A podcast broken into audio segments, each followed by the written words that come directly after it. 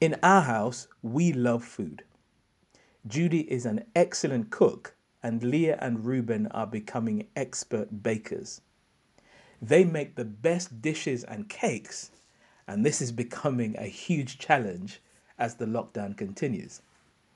The indispensable magic tool for our family is our KitchenAid, easily the most used piece of equipment in our kitchen.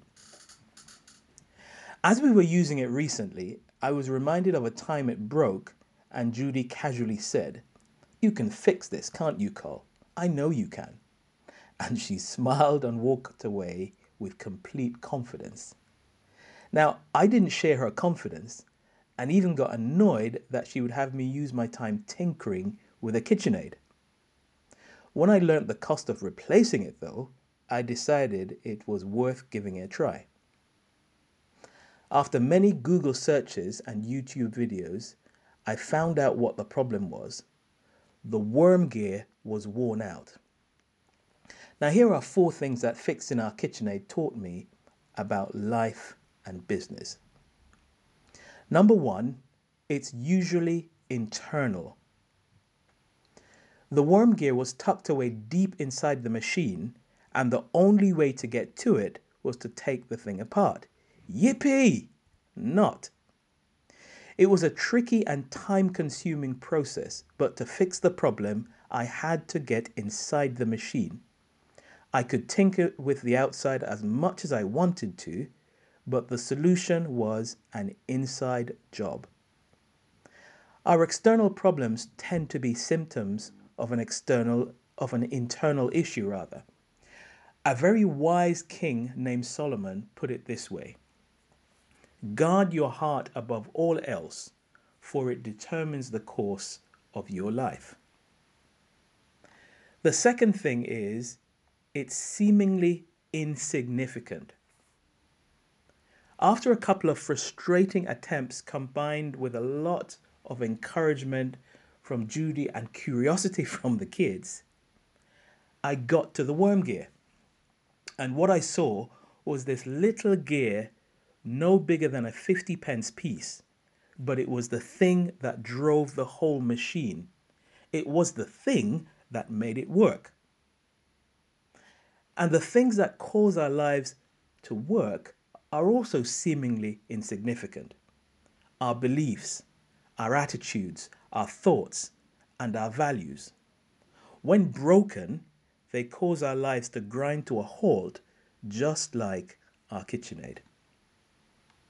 The third thing is, it's always messy inside. Now, while the machine was clean and pristine on the outside, when opened up, there was a thick layer of grease which had accumulated through years of use. And to get to the worm gear, I had to scrape all of this out of the way.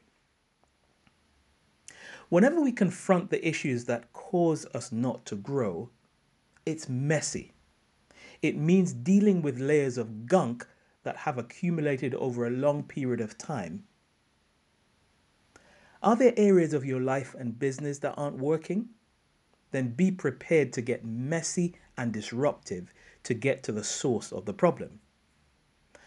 As the coronavirus pandemic continues to impact every area of our daily lives and business, we may need to delve inside, into our thinking, our behaviors, our processes, practically all of our inner workings, to be able to function effectively and efficiently in the brave new world.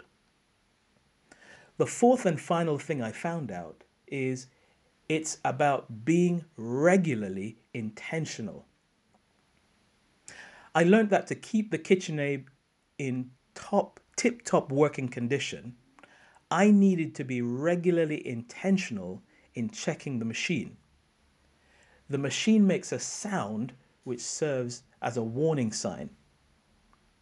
Whenever we hear sounds of negativity, frustration, doubts, and fears coming out of our mouths, then it might be time for a regular, intentional checkup of our internal workings.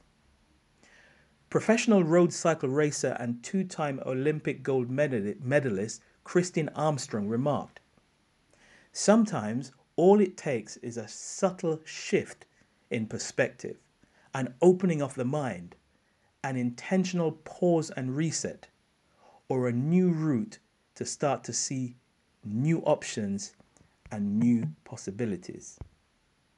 Now, you can't change what's happening with coronavirus, but you can change how you respond. Do you need to stop and have a look inside?